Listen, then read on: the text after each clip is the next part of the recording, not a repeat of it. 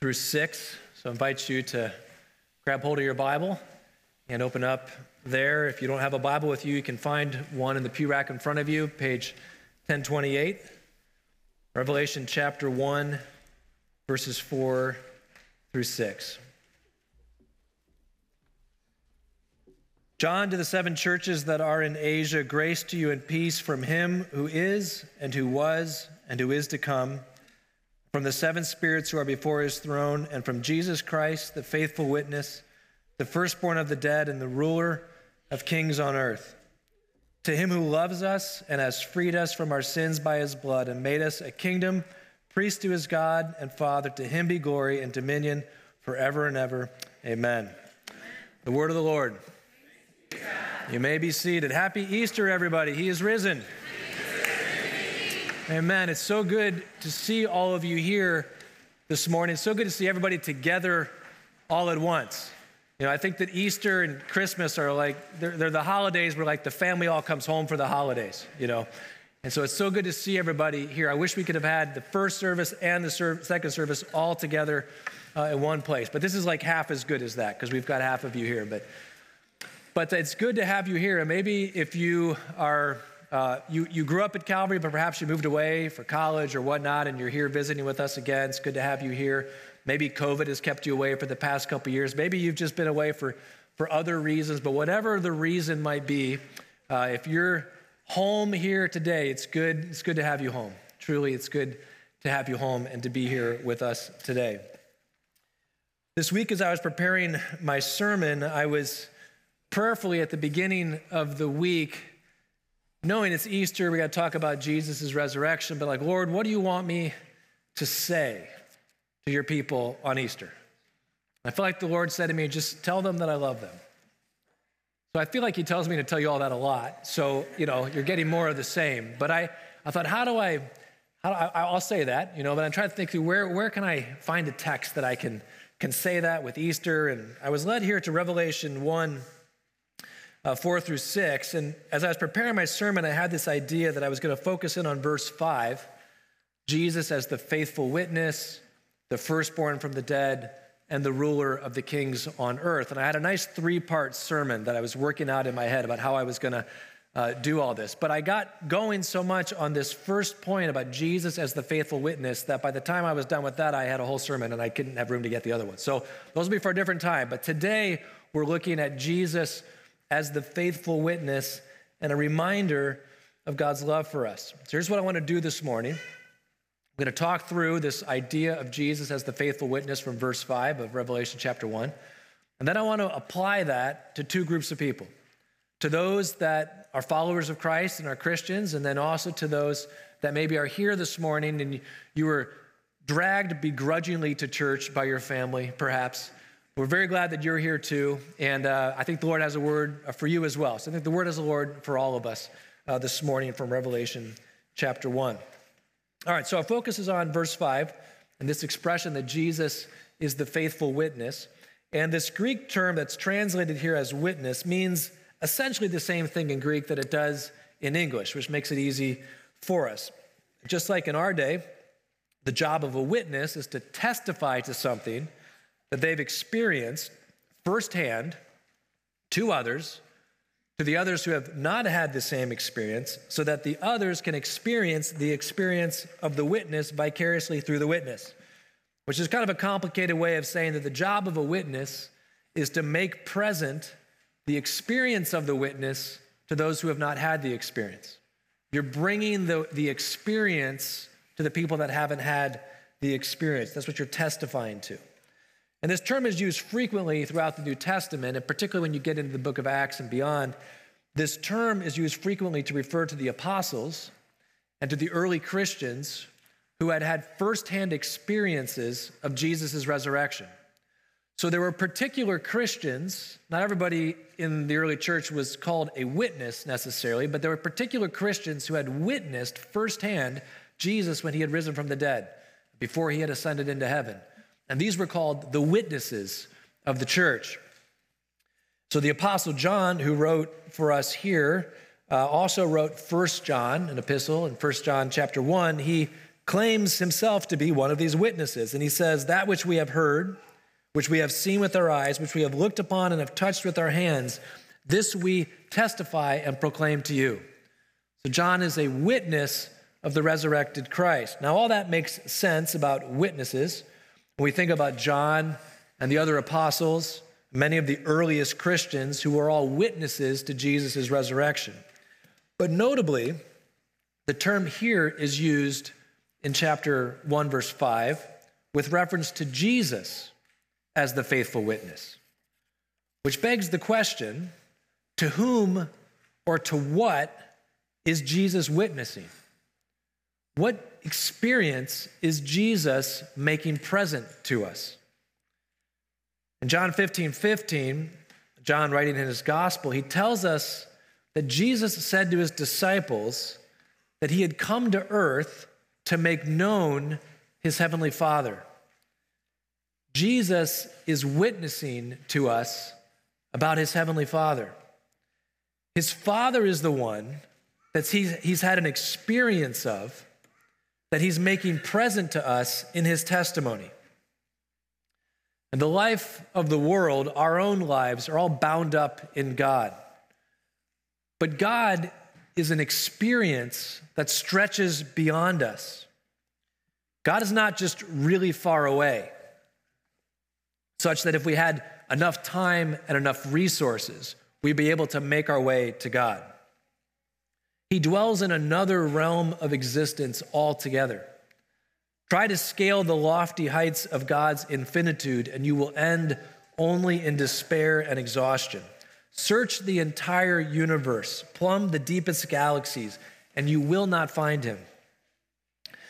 He is everywhere all at once, but to merely human eyes, he is nowhere to be found. He is an event that we cannot see. He is a circumstance that we cannot view. We can see his fingerprints all over creation, but we cannot see him. He dwells above and beyond us, the scripture says, in an unapproachable light, high on his holy mountain. He is beyond our capacity to experience firsthand. But all is not lost because there is one who has experienced God firsthand one who can testify to us of him, who can bring near the experience of God. Jesus, the faithful witness. Jesus has come to us from the realm beyond. He has come to us testifying to us the truth of the God that he has seen with his own waking eyes. In the same way that John had firsthand experience of Jesus, Jesus has firsthand experience of his Father. And he brings his experience of the Father near to us in his testimony.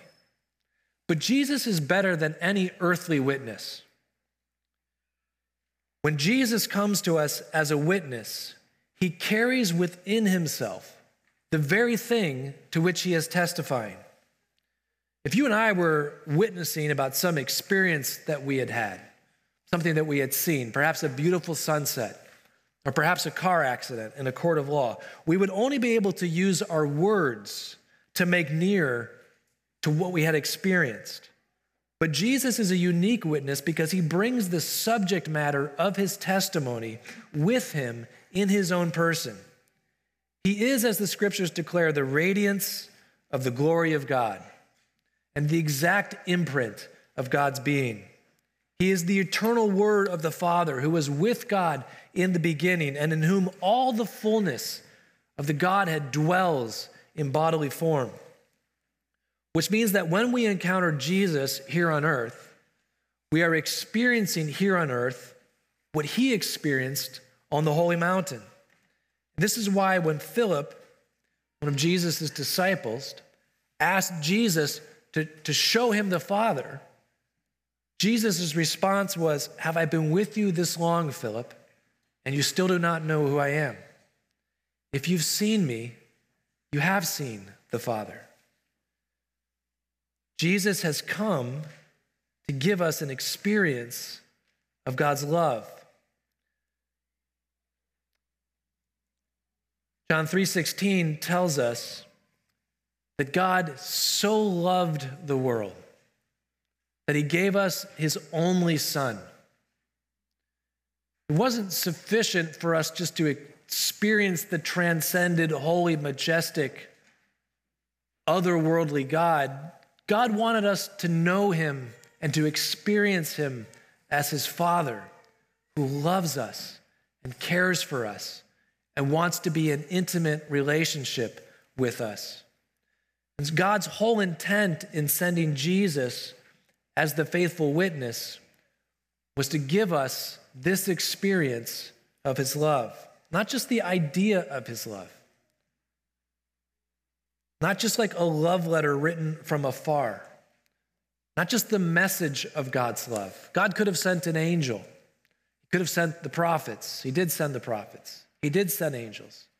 But Jesus is more than just the message of God's love, He is the embodiment of God's love for us. And in our experience of Jesus, we are experiencing God's love for us, made present and intimate and near. John says later here in our text in verse 5 that this faithful witness, he loves us. And he comes to us carrying the eternal love of God inside of him to reveal God's love for the world. So we need the love of the Father. But on our own, we can't experience the love of the Father. He is beyond us. But we can experience the love of the Father in the love of Jesus, the faithful witness. In love, God has cloaked himself in our garb, He has incarnated himself in our flesh. He has stepped into our world and robed himself in the very creation that he has made, all so that we could experience his love. And the glory of Easter is that the whole thing worked. Jesus dove down into the darkness of human sin and death and has returned again from the grave, the firstborn from the dead, alive and a light and a flame with God's radiating love for the world. And because he lives, because he is not just some bare artifact of history, Jesus is present with us here in this moment in this room, mysteriously so, wondrously so, but truly so. And in Him, we experience God's eternal love for us. So now let me take this point of the experience of God's love in Jesus and kind of apply it now to two different groups of people. First, to those of you that are my fellow Christians. Easter is a reminder to us as Christians that we must not reduce our faith to mere ideas and mere thoughts about God, or to religious practices, or to moral precepts and behaviors. And that can be a great temptation, maybe especially for those of us who have grown up in the church or those of us who have been Christians for a long time we drift away from our experience of God's love. We often find ourselves closed off to God's love for all sorts of reasons, often not consciously or intentionally.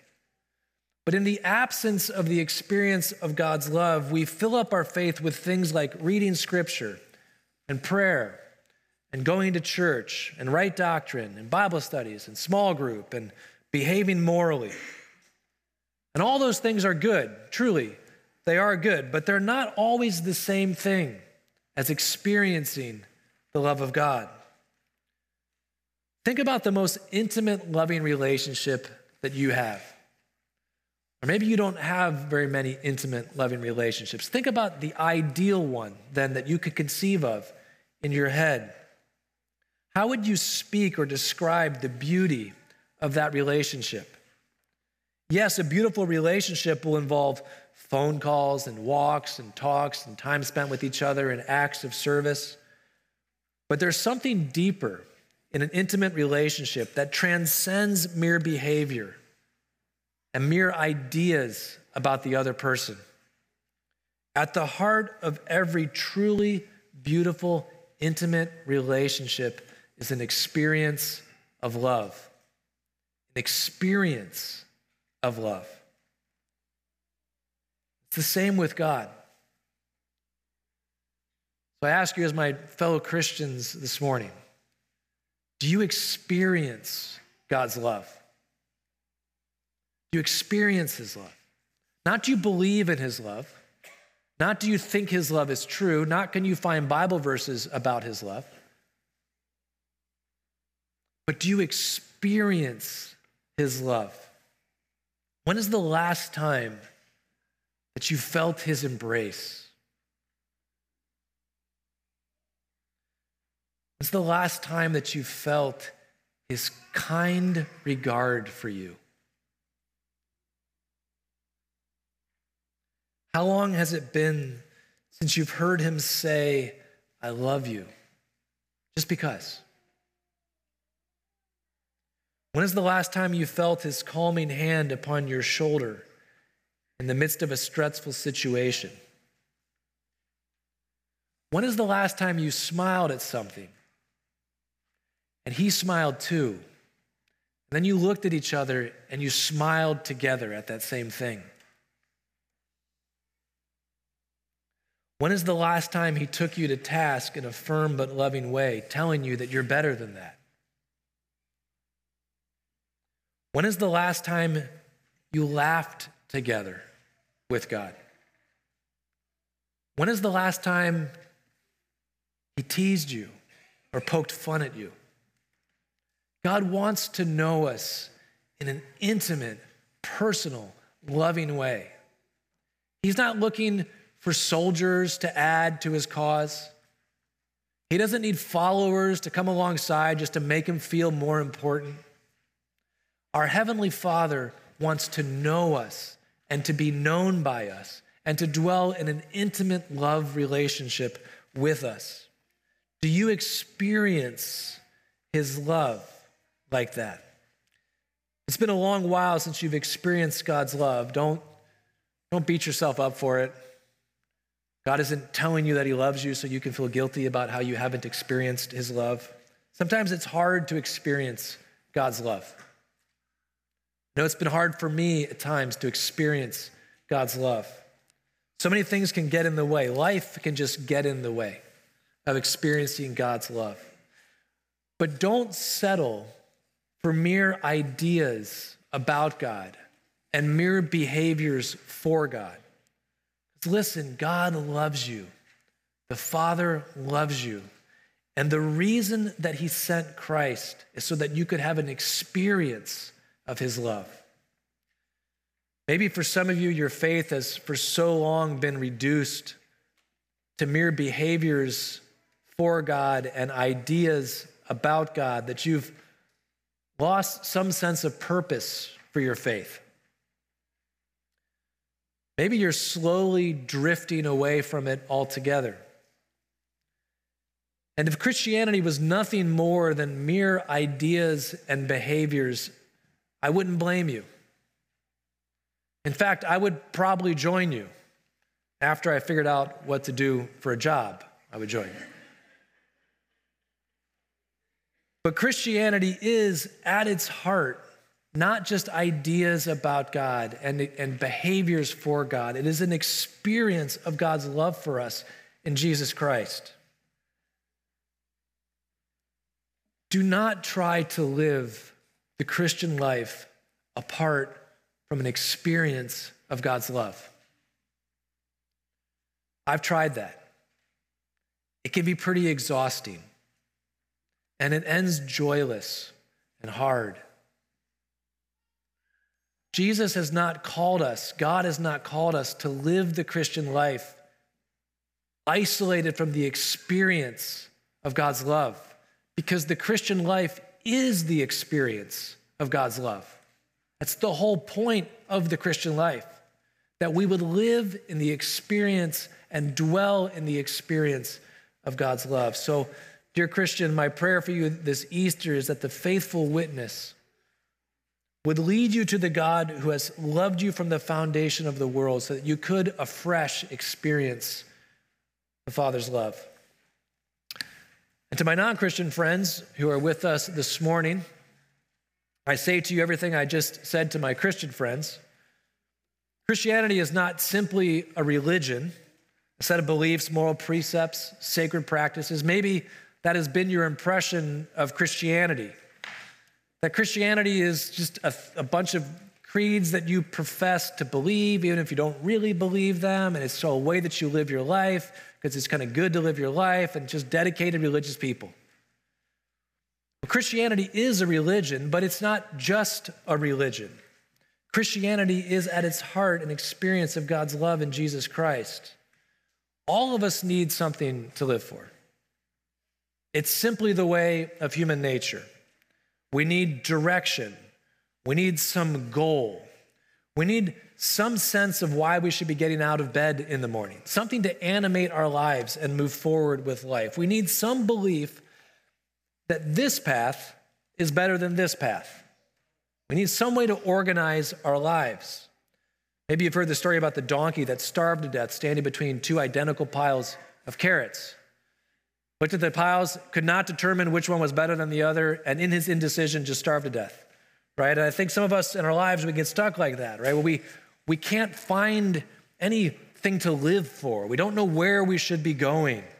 And we're just kind of stuck like the donkey between two piles of carrots, starving to death. And it's into that vacuum that Christian, Christianity comes along and says that all of us should be living for love.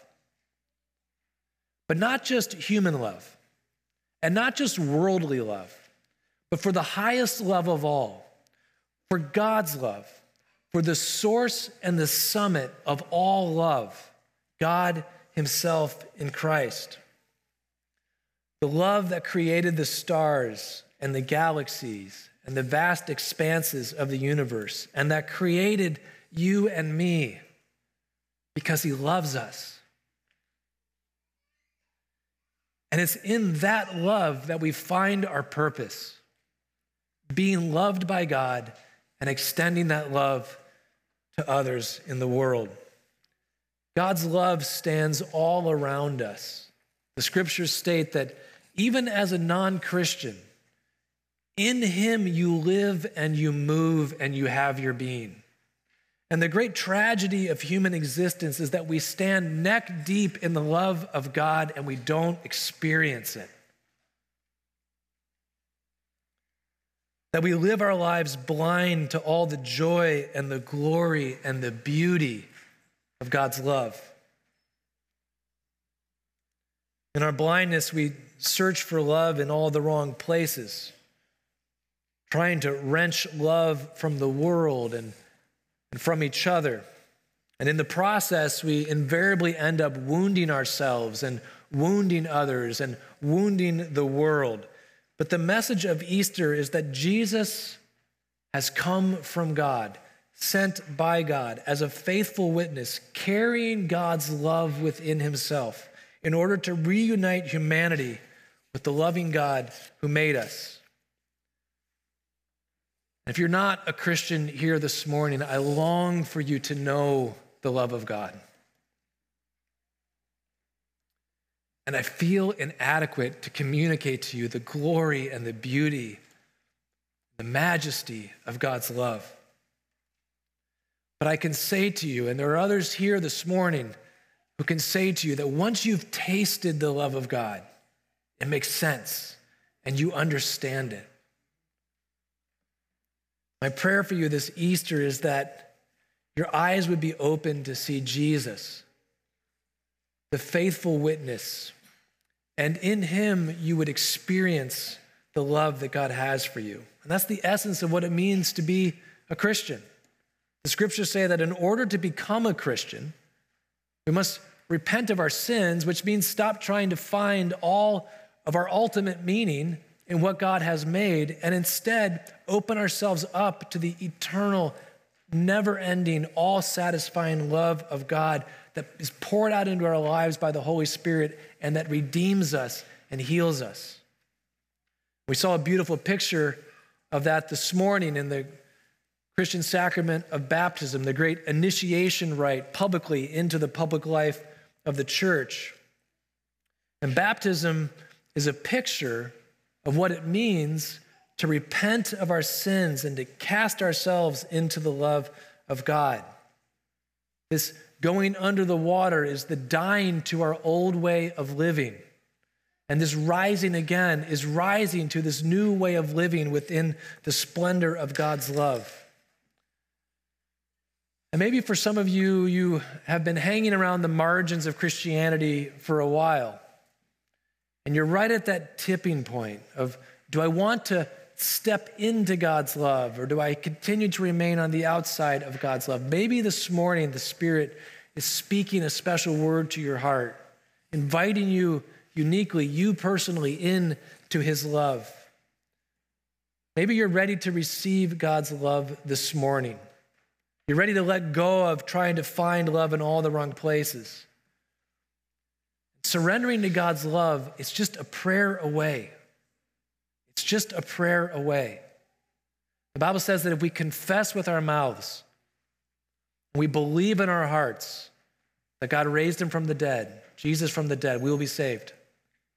We just communicate to God the, the earnest longing of our heart and our faith in him as he reveals himself to us and he meets us in that place. I'm going to close in prayer here. We're going to take communion in just a bit, but I'm going to close the sermon in prayer for all of us, but then I'm going to lead out in a time of prayer. And maybe as I lead out in that prayer, you can make that your own prayer. Maybe you want to communicate to God your desire to step into a loving relationship with Him. Just take the words that I pray here as your own and make them your own and communicate to God, and He will meet you in that place. So let's pray. Father, thank you that you've given us Jesus. Not just to tell us things about you, not just to show us certain ways that we should live, not to give us religious rites and observances to follow. Thank you that you have given us Jesus to reveal your kind regard for us, your fondness of us. Thank you that you have given us Jesus to communicate your love for us. And even more than that, Lord, so that we could experience your love for us. That here in this earth, journeying towards you, we don't have to wait till we see you in the end to experience your love, but we can experience your love here, even now. I pray for my fellow believers here this morning. If they've wandered away from the experience of your love, that they would recalibrate their lives to, to seeking after this experience that you hold out to them in Christ. Help them not to settle. Reveal yourself to them, Lord, I pray. And Lord, for those that might be here this morning that are not believers who perhaps this morning feel the tug in their heart, the invitation to give themselves to you, Lord, I pray that you would impress upon them your great love for them and the openness with which you will receive them. Lord, maybe they would want to pray even something like this Lord, I see that I need you in my life. I've tried to find meaning apart from you, but none of it is enough. And I repent of my sins and my fearful efforts to find love. And I surrender myself now to your love, trusting that you and you alone bring life out of my death. Forgive me for holding myself and my world back from you. I give myself wholly to you. Come into my life by your Holy Spirit. Forgive my sins. Put to death the old me. And raise me up in the newness of life. Make me who you want me to be. God, I pray that if there's any here that have, that's the earnest desire of their heart and in their own ways they have prayed to you in the best they know how. I pray that you would meet them and you would calm them and you would reveal yourself to them and let them know that you love them. We want to welcome them into our family, Lord, as brothers and sisters, children belong to you. Pray this in your son's name. Amen.